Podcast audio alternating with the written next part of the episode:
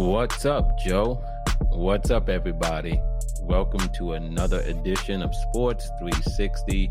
I'm Jeff Fennell, and I'm here with my man, Rob Duran of Rob Duran Sports. Rob, what's up? How you doing, brother? Hey, Jeff. How's it going, man? I'm doing good, man. Mets fan. I'm a Mets fan. Everybody knows that who's listening. And um, we went to Atlanta last week and it was last week. Yeah, last week. Lost last three out week. of four, and still in first place. Earth is still spinning. Sun is still coming up. So you know all of those dire, you know, predictions. Oh, you're coming to Atlanta. Okay, still left in first place, and still in first place as of right now. But we'll see how long it lasts. But uh, so I'm doing good, man. You know, Mets are still hanging in there. Took three out of four from Philadelphia. But um, how you doing, man? Um, have you ordered your couch from you know from from Amazon? Are they bringing it tomorrow so that you can? The Yankee fans need the couch right about now, don't they? We're getting there. We're close to. Listen, they're on a one-game winning streak right now, so we're, we're hot. They're on fire right now.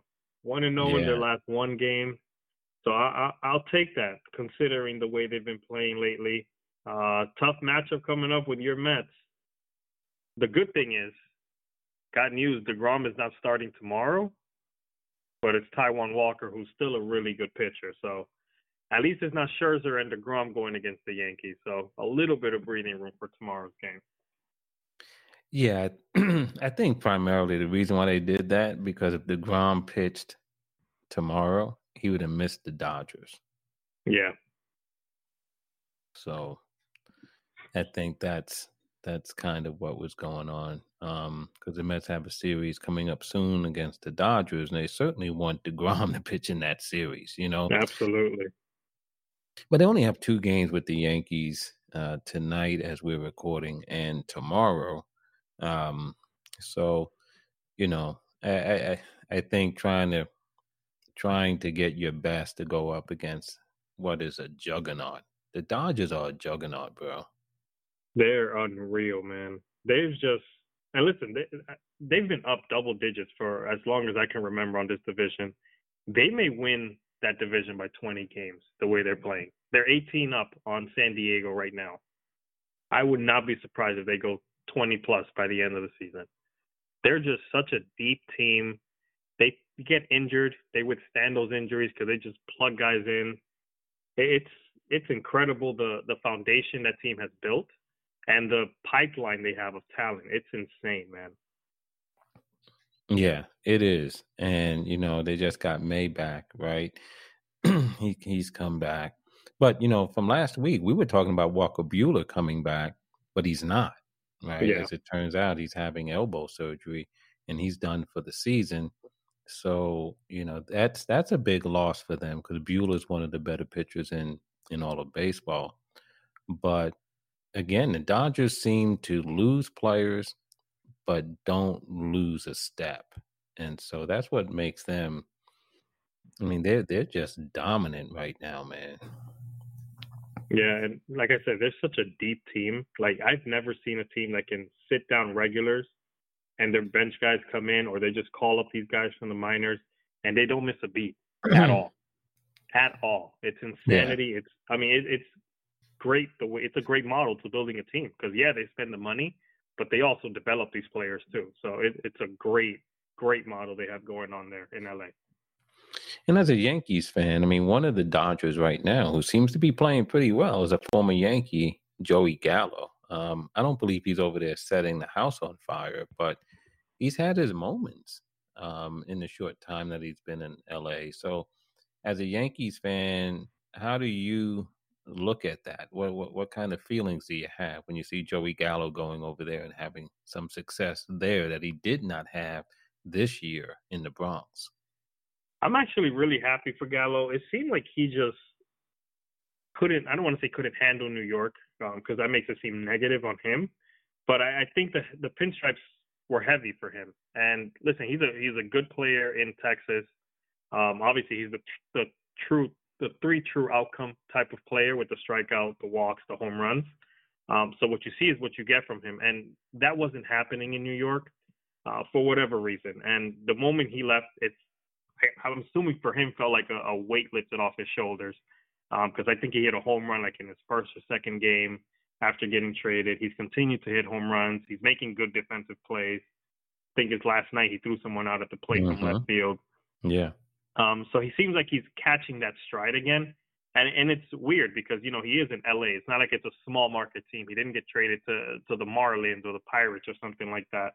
He's in LA and he's he's thriving. He's doing he's doing a good job there, and I'm happy for him that he's he's you know doing what he does.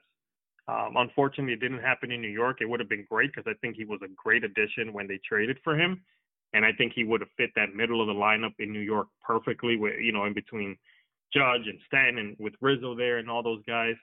Um, but good for him. I'm glad he's able to to salvage what's left of the season and, and help LA. Again, adding to how deep that team is. Right. Right. Let's get back to your Yankees, though. What do they have to do? I mean, they're not at the point, Rob, where they have to salvage their season, but it. I, I think when you're a good team, and the Yankees are a good team, you, it's hard to justify and be okay with playing as poorly as they have for as long as they have. Um, and and the thing that really is striking to me is how many times they've been shut out, and how many times they've just been kept under three runs. It's it's it it's almost as if they've become a punchless team. Uh, and I that's the part I don't understand. Like, what's happened to the Yankees bats? They they just lost their stride, and I don't know if it's maybe they overachieved too much. I guess to start the season, and you know, everyone was talking about, oh, are they better than the 98 Yankees and all this stuff. And I'm like, wait a minute, because if you were alive to see the, the 98 Yankees, you know that team was a juggernaut. Those 90 Yankees are, are not to be compared, especially with teams today. But maybe the Yankees overachieved a little. Maybe some of their guys, you know, aside from Aaron Judge, you know, were playing out of their minds. It's almost similar to I compare it to like what the San Francisco Giants were doing last year, where every single person played like to their career best and led them to 100 plus games uh, winning for the season. So maybe that was going on. But listen, this team is capable of putting together another run similar to what they had at the beginning of the season. I have no doubt. There's talent up and down that roster that just it's not clicking at the moment. And I think you see it more with pitchers adjusting um, to not pitch to Aaron Judge because guys like a Rizzo are now struggling. Uh, uh guys in front of Judge are struggling. You know, they're kind of trying to figure out who the leadoff hitter is going to be with DJ LeMahieu and then Benintendi jumping in there. Sometimes Aaron Judge let off.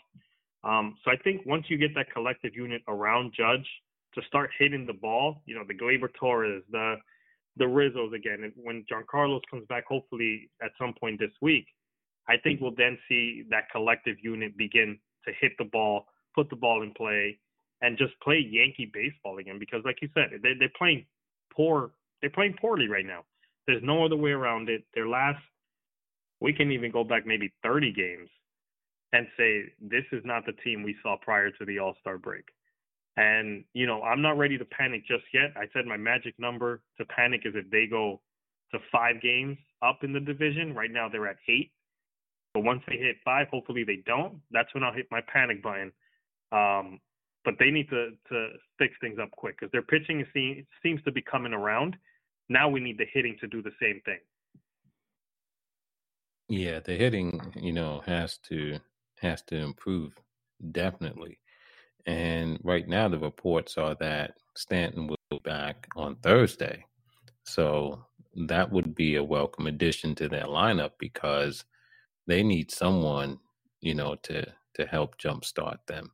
And who yeah, knows? And I think, you know, they're they're facing Scherzer tonight. but who knows? I mean, it could be one of those things where that's where they break out. As unlikely as it may seem, you know what I mean? That that could be yeah. the type of thing that that that happens. But um, yeah, but they they do need to they need they, they need to turn it around offensively. And I know Boone has expressed some real frustration over the past several games as you know the Yankees were in that tailspin because I mean they lost the first two against uh, Tampa Bay and they needed that walk off grand slam from Donaldson to capture that last game, and then they lost the net. You know they had a four game set against Toronto and lost the first three games.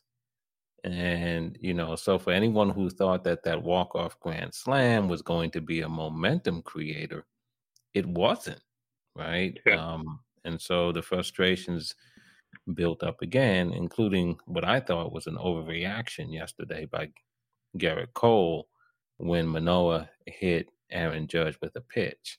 Cole comes out, kinda he kind of came out of the dugout like he wanted to do a little something. And that's why Manoah said, listen, you really want to do something, come past the Audi sign, right? That's on the yeah. field. You know, um, because Manoah is Gerrit, a big is a big boy, man. Right. And and Gerrit Cole, I think, remembered that yeah. After he bounced out the dugout, he's like, he like bounced out the dugout, like, and then he said, oh, oh, oh, where am I going? And then he stopped. Nobody was even around him to stop him. And I'm like, okay, Gerrit, get back in the dugout. You I'll know. give Gerrit Cole this credit. He does do that almost every time he's the first guy out there. But listen, man, Manoah's, I think he's six six, like 260.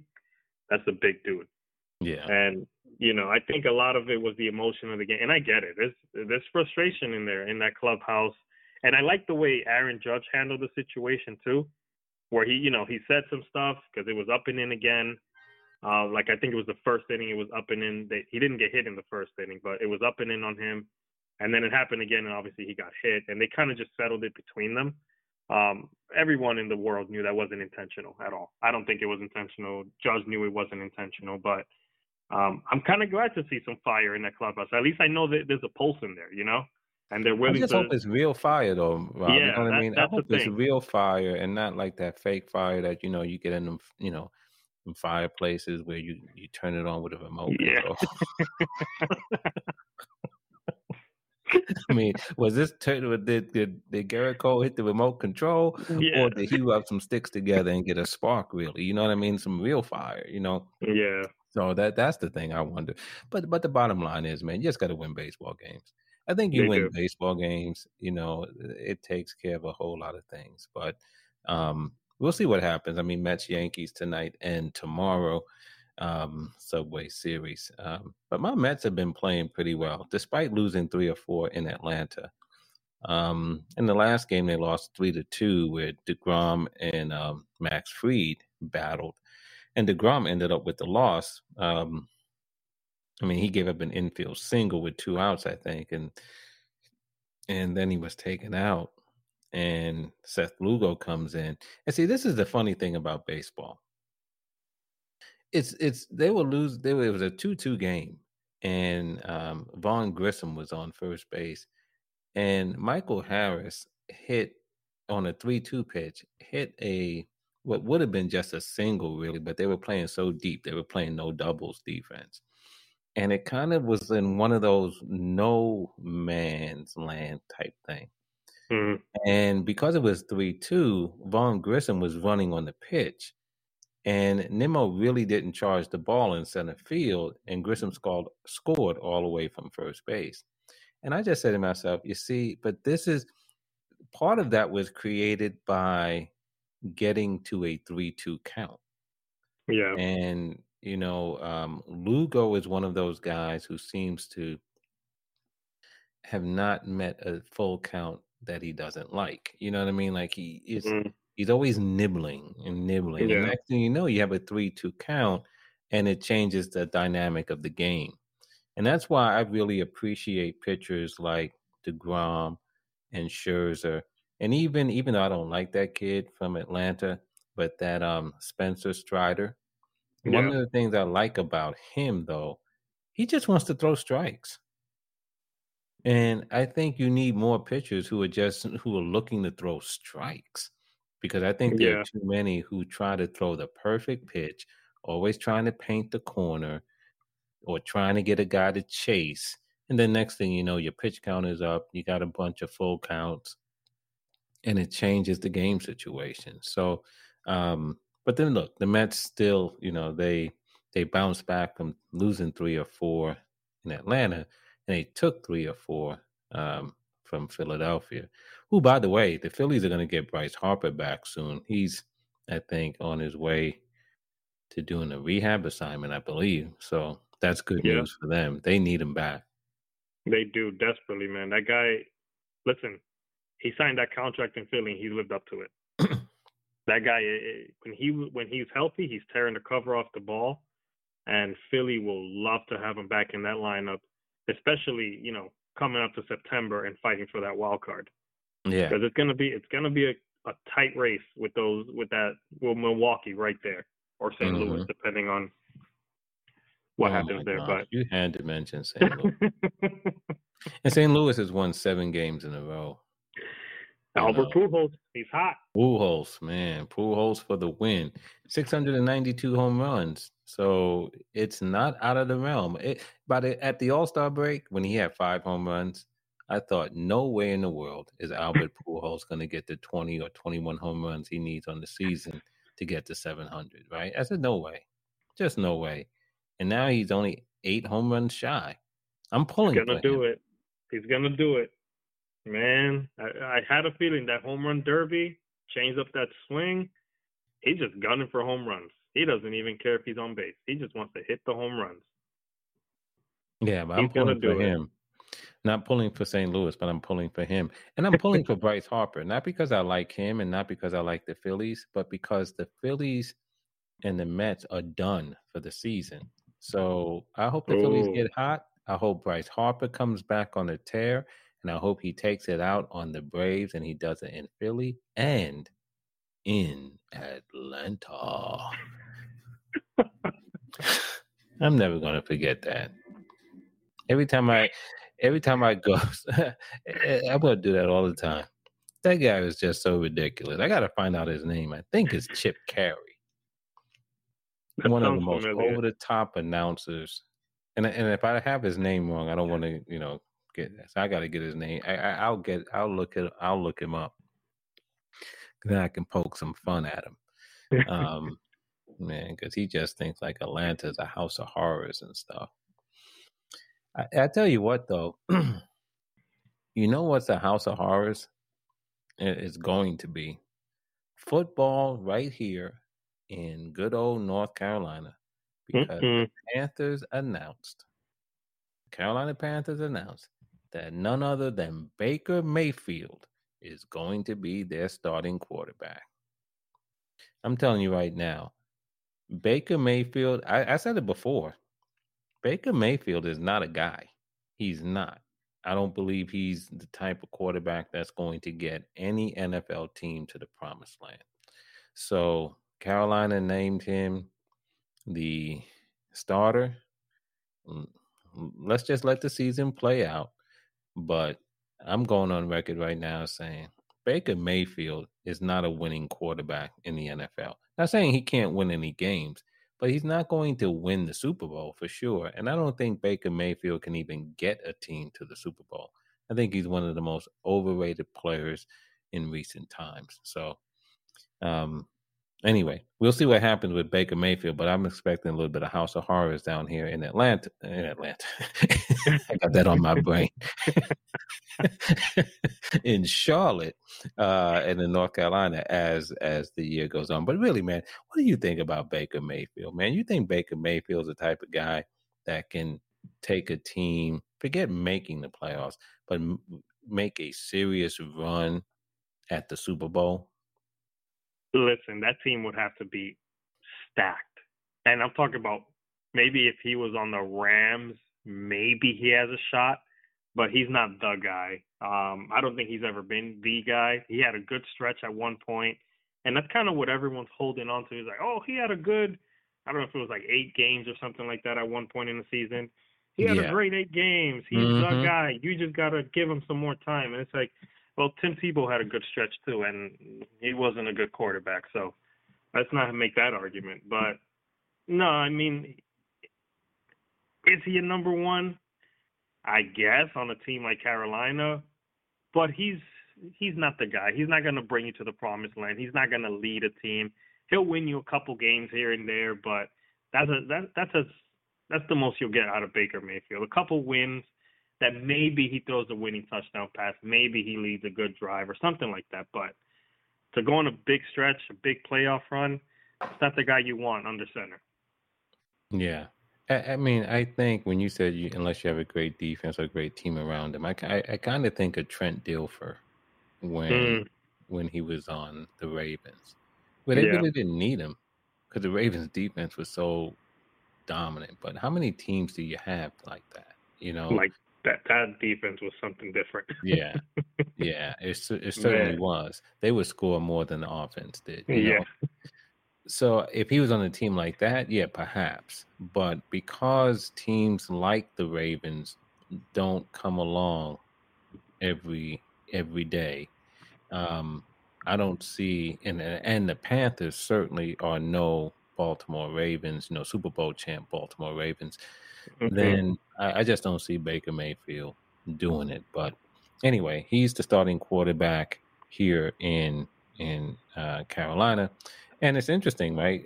Because another quarterback who took his place in Cleveland obviously has been making news, and since we've been on the air last, Deshaun Watson and the NFL settled, uh, you know, their their uh, dispute, their their grievance, um, and Deshaun Watson agreed to an 11 game suspension, a huge fine, five million dollars, and of course he's going to undergo the obligatory counseling um, that comes in situations like this. So, what were your thoughts on the settlement? I I guess I wasn't surprised that it came to a settlement. Um, I'm on the record last week saying I think he should have got at least the full season, if not more.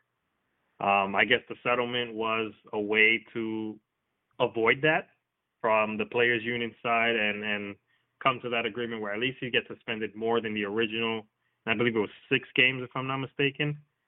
Um, but yeah, I guess I mean, I'm not happy with it. I wish he would have gotten at least a season, and then we'll we'll make that discussion and determination if that's enough or if he's going to get more past that.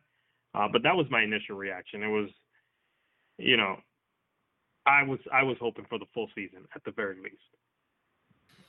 Yeah, you know, I I thought it was no way he was going to play in the NFL this year. You know, we we both mentioned that last week. Uh, if his case proceeded on appeal.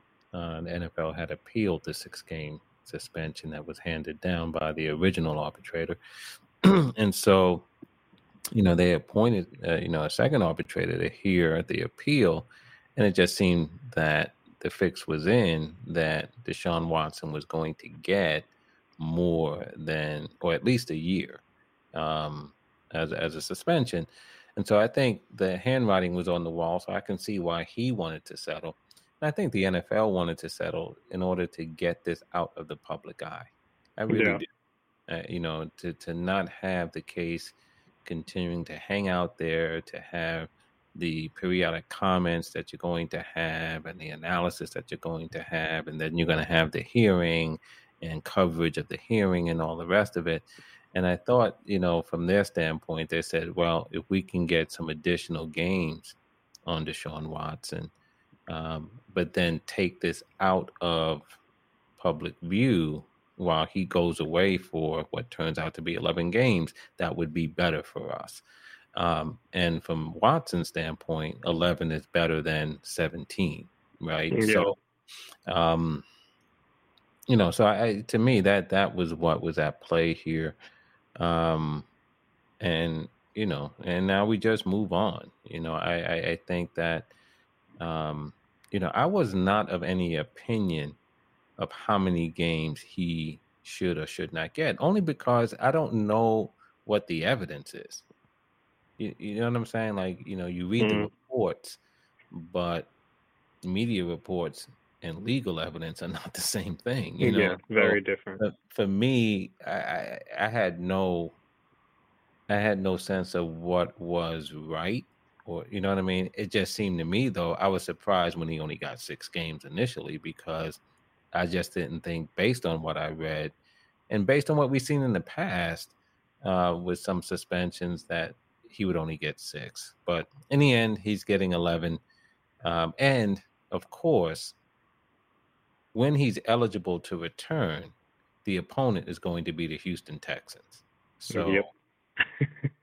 you, you know, there's some beat writers right now working up, trying to come up with a catchy headline, you know, for that game. Um, yep. But anyway, I mean, it, I, I'm kind of glad that it's resolved, at least legally. Um, again, I don't know what happened um, factually, and just because the legal case is over doesn't mean the effects are over, especially for the victims. So, you know, those things linger. Sports tends to, you know, just want to report on things and move on, but life's not like that. And so, who knows what's going on with any of the victims there? Um, but the legal case is now over, it, it appears. And, you know, Deshaun will sit out for a while. Yeah, and like you said, you know, at least at this point, it, it is settled. Um, it is what it is. It's not nothing that's nothing's gonna change at this point. You know, he has his 11 games. He got the fine. Um, I think, like I said last week as well, you know, both sides, being Watson and the Browns, I think they both expected some type of lengthy suspension. Um, maybe they were surprised to see the six games, and obviously the NFL going into this, and then yeah, let, let's settle for 11 games because I'll take 11 over what could possibly be uh, a whole season and stuff like that. So, um, like you, yeah, I'm glad this is settled in this in this realm. Um, but you know, you still feel for the victims of, of, all this and hope that they're able to find their way of moving on as well, um, whatever that may be. Right, right. Speaking of moving on and and and feeling for the victim, um, even though I guess some will say Brittney Griner is not a victim, others will disagree and say that she is. You know, whether it's a victim of, of global politics or or other things. But you know, the as we would, spoke about last week, it seems as if things were moving in the right direction and are moving in the right direction for her eventual release. Um, seems like the United States and Russia have engaged and are engaging in some discussions that hopefully would will result in Brittney Griner coming home. And just when you know you you look at that and you think there's a glimmer of hope, you sent me one of the most troubling text messages I have gotten in a long time and you forwarded to me an article that said none other than that esteemed diplomat Dennis the Worm Rodman says he now has permission to travel to Russia to somehow help Brittney Griner. When I saw that, I I, I had a mixture of amazement and anger, you know, because I'm just thinking to myself, he hasn't, I don't think he has any positive contribution to make here. I think he can, you know, he he can only be a distraction. Make the thing, you know, he's a farce to me, Dennis Rodman, especially yeah. in the arena uh, and, and given the seriousness of what you know everyone's been talking about for months, and now here he comes, and he says he has permission from who I don't know to go to Russia to help Brittney Griner. How? I I, I hope eh, eh. somehow he's kept home and does not get into the middle of this at all because I don't see anything good coming from his involvement. Not at all, man. It's gonna turn into a clown show, honestly. Um, if he gets involved any more than what he's already involved. Just him coming out saying that just it makes like, like you said, it's a mixture of like frustration and like you can't help but almost laugh. Yeah. And it makes the U.S. seem like a joke, especially in such a serious situation that um, Dennis Rodman is coming out saying, uh, basically, I, I got her. I'll handle this. Don't worry, President Biden. Don't worry, everyone. I got this. It's a joke. It's an absolute joke. And I hope that whoever it is locks this man up somewhere until this is resolved the correct way. Um, but yeah, man, I, I don't know who gave him permission. I don't know where he thought up this idea, but keep this man as far away from Russia and the Brittney Griner situation as humanly possible. Yeah. Look, I know athletes want to be entertainers and entertainers want to be athletes and you know, you see a lot of crossover there. But I don't think any athlete or someone or entertainer or anyone who is not and has not worked their whole life to operate on the global stage in terms of diplomatic relations, politics, on, and all the rest of it should get involved. I just not at all. Um, and I think it goes without saying that Dennis Rodman doesn't have those types of qualifications. Um, so yeah, I think I'm hoping that was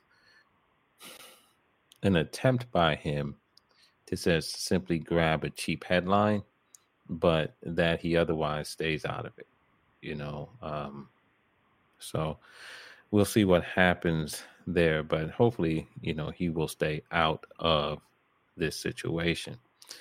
Um, another basketball story, though, the Knicks and the and the um, uh, Utah Jazz reportedly have resumed discussions on a possible trade uh, for Donovan Mitchell, the, for the Knicks to to acquire Donovan Mitchell, and the and the reports mentioned Obi Toppin and uh, Evan Fournier being the the frontliners uh, as far as players going to to Utah, along with five number one five draft choices, first round draft choices. But the, the report that I saw, Rob, said that the Knicks will also send other players. And that part really troubled me because who are those other players? Because if it's Quickley, if it's Quentin Grimes, I think that's not a good trade for the Knicks. I just don't want to see them give up so many young players. I don't mind Eric Fournier, Evan Fournier going. I wouldn't mind if Julius Randle went, but I don't think they should give up too many young players. As much as I like Donovan Mitchell, who's a young player himself, I just don't think the Knicks should give up too many former players, plus all of those draft picks, in order to get Donovan.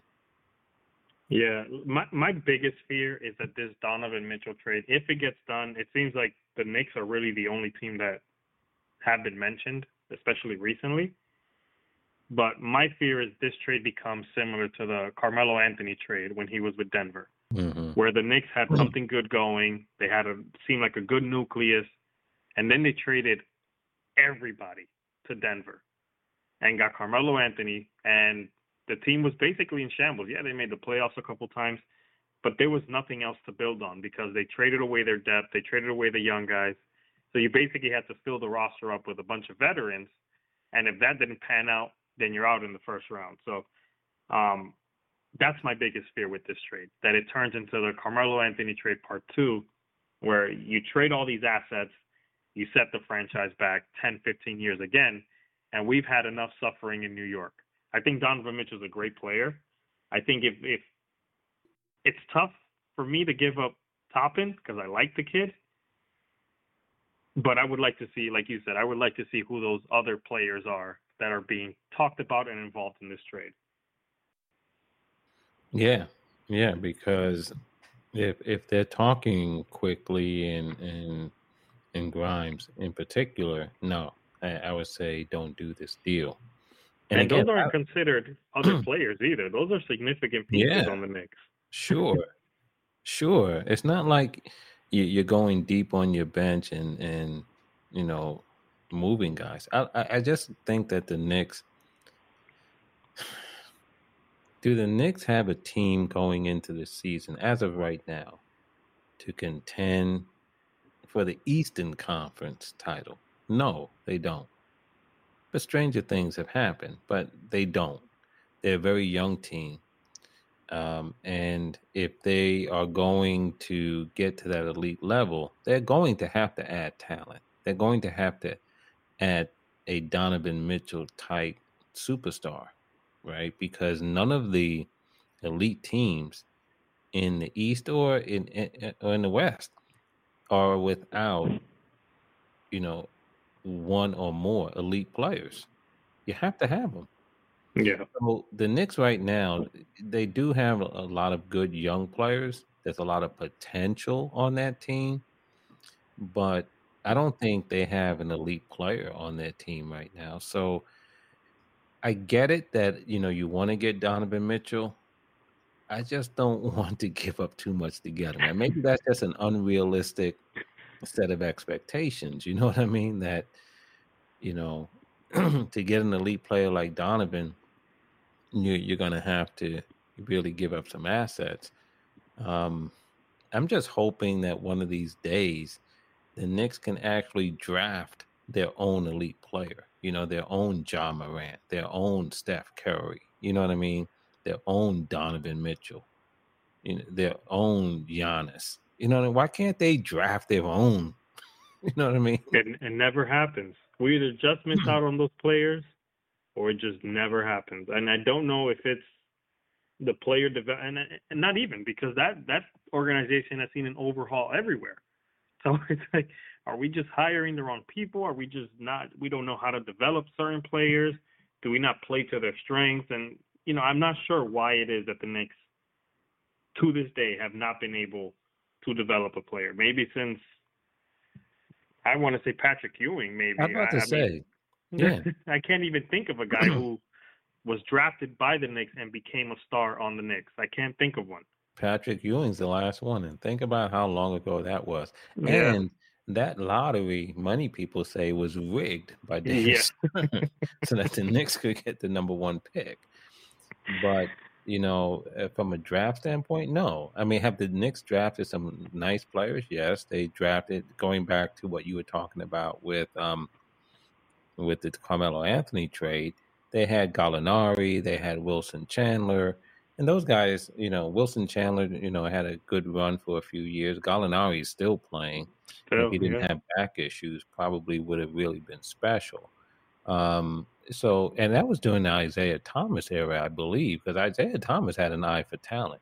Say what you yeah, want about other aspects of his, you know, administrative and management skills, but he he he has an eye for talent. But the Knicks have not drafted a superstar. They haven't drafted. They haven't drafted a, a player who really, even not even being a superstar, has been a difference maker um, in I don't know how long. Um, but I, you know, I just, you know, there's a part of me that wants the Knicks to be able to to do that. And now, understanding that as as they're currently constituted, it may take two or three years before the Knicks kind of challenge seriously in the East. So they're going to need some players. I guess the one thing, Rob, to think about is if Donovan Mitchell comes there, you know, and they already have Brunson in the fold, do the Knicks become an attractive destination for would be free agents or free yeah you know and that that's the big piece that's kind of what the Knicks have been lacking in recent years it's free agents not wanting to go and you know, we thought maybe perhaps the Amar'e Stoudemire, you know, obviously he had his his issues with the the knee injuries, but maybe him coming over and signing there was going to bring people. Then trading for Melo, and it didn't really work. You know, they they ended up stuck with Amar'e's contract. Melo obviously ended up getting dealt. That turned into a mess after Phil Jackson came in. It's just man, something has to something has to happen. I think this season there's a lot of pressure on RJ Barrett if he's not moved or anything, if he sticks with New York, there's a lot of pressure on him to take that next step. And I think this is the year because you know he has to the rookie extension for him is coming up, and if they don't trade for Donovan Mitchell, he's going to be looked at as the guy. And I think he has to take that next step and prove that okay, I'm worth this. Maybe I can be that guy who develops into that next star. And I mean, defensively, he's he's really good defensively. I just need his offensive game, his efficiency to really improve this year. Mm-hmm. Yeah, and I think he, like you, I think he has the ability to get better. Um, and I think he'll be a solid player in in the NBA. I don't think he's a dynamic player. You know, he's not a Jayson Tatum. He's not a Ja Morant. You know, he's not an Anthony Edwards. You know, you look at those guys and you go, yeah. You know what I mean? These guys are, are, special. You know, um, you know, I think that RJ Barrett's a nice piece. Um, but you know, but in any event, we'll see what happens. Uh, you know, when the when the trade talks died down initially, I thought that was it. I thought you know the Jazz had overplayed their hand and they were looking for too much. Um, you know, and I said, well, good. Now, now the Knicks aren't in that situation where they have to make the decision as to whether or not to give up, you know, all of this young talent. But now that the talks have resumed, I I kind of feel that the Knicks are going to end up with Donovan Mitchell. I just hope they don't overpay for him. You're gonna have to pay a lot, but don't overpay for him. And I don't know what that is until I see it. you know what I mean? Yeah. But you know, um, I don't overpay for him. I think one of the good things is the Knicks put Fournier in the deal. Yes. Because I think that's their way of saying you're not getting all of our young players. You know, you're going to have to take on an albatross of a contract. You know what I mean? and, yeah. Because the Fournier contract is Eric Fournier is mm. not a, Evan Fournier is not a good. He's a, he's he's an NBA player, so he's good. But yeah, the Knicks can yeah. Be, they, they can move on from him easily.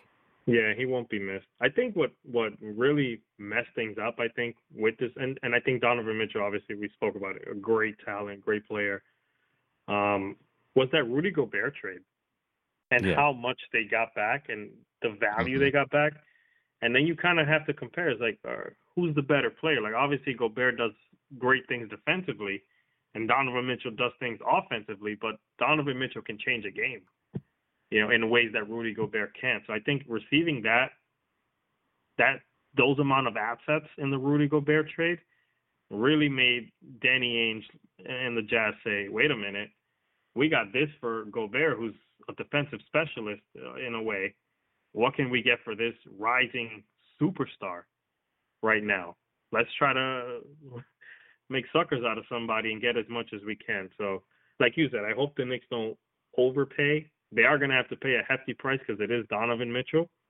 But hopefully, you know, they don't gut the whole team and basically have to start from scratch in a couple yeah. years. Yeah, especially because I still think with Donovan Mitchell, they still have some pieces that they're going to need to add in order to be a real contender. Yeah. So, anyway, lastly, man, on the KD front, you know, one of the more recent rumors I saw was that the Memphis Grizzlies have expressed interest in Kevin Durant. Don't know how serious that interest is, but I do believe that the Grizzlies, which is interesting for the Knicks, you know, Rob, in a sense, because the Grizzlies have a lot of young talent. Mm-hmm. And they have a dynamic player in Ja Morant.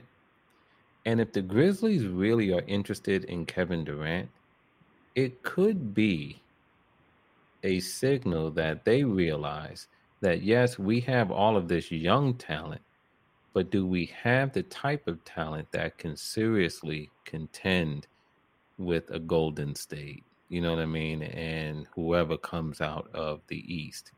Do we really have that? Or do we need to go from having a roster full of very good young players and Ja Morant and and and transform to where maybe we don't have as many good young players, but we replace a couple of them, couple or three of them, with a future Hall of Famer like Kevin Durant and team him with Ja Morant while we still have a few of those good young players to surround those two with. You know what I'm saying? So, in other words, let's not just have a, a roster full of potential and athleticism and youth. We might have to do a little bit more if we truly are going to contend. And if that's the signal that they're, you know, sending, even if it's, you know, implicit, if they're sending that, that could be something that the Knicks have to think about as well. You, you know what I mean? That a roster full of 20 somethings is great in a sense, but does it get you anywhere? Yeah, that's a great, great point. And I think that what makes the difference is Ja Morant being the type of player he is, being as dynamic and as great as he is, and a guy who's ascended each year he's been in the league, right? So mm-hmm. I think when you have that opportunity and you have that kind of player, I think at some point you look at a franchise and listen, they had a great season last year. I think you get to a point where you're like, what you're saying, we're we're this good, is but this may be our ceiling, you know, 56 wins, you know, but not making it to the promised land. Maybe that's our ceiling with this group. Let's substitute, let's say three guys and and seven first round picks, and get Kevin Durant in there. Now we're something. Now we mean business. Now we paired Ja Morant and Kevin Durant together with a maybe they keep you know a Desmond Bane or something like that. With that nucleus, with that roster, that's a whole different team, and now they can compete with the Golden States or, you know, we'll see what the Lakers come back as, or with the Clippers with Kawhi coming mm-hmm. back and Paul George. Now they can compete with them because they have a number one, a legitimate one and two, who are really going to be a force in that Western Conference. So I like that. I like that. Eh, listen, that's a if he's able to go in there, that that's a team to watch out for, man, because they're already a great team, and adding him on, depending on who they trade away, could be the difference. Yeah, and as you sort of suggested, you know, is it going to take seven, seven, you know, first round picks, right? because Donovan Mitchell is get if Rudy Gobert got four, and the talk right now is Mitchell, you know, garnering five picks plus players.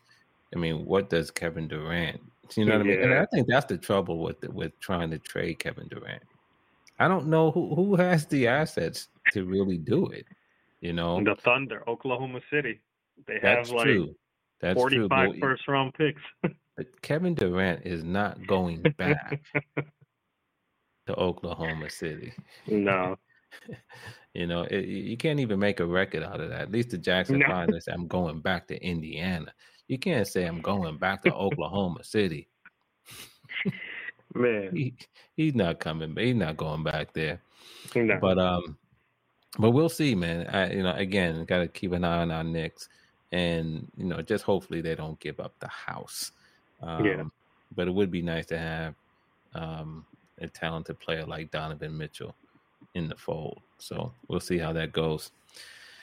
All right, brother. Well, that's it for us, man. Um, Yankees Mets. The game has started, so um, it seems like there's no no weather issues. That there was talk that there might be some weather issues tonight. So hopefully there will not be. And um, I'm hoping the Mets just come out of there with a split because it's tough to play in Yankee Stadium. So if they can come out taking one and the Yankees take the other one, that'll that'll be good enough at this at this stage. But um, and then after that, I hope your Yankees go on a winning streak. I do. No, I, Real I need a, I need a sweep now. I need them to sweep. No, Take advantage of Grom not pitching no, tomorrow. no, no, no. Whoever you got after the Mets, sweep them. Man, sweep them. But leave my Mets. leave my Mets alone. They're still trying to get over their their trip to Atlanta. Yeah.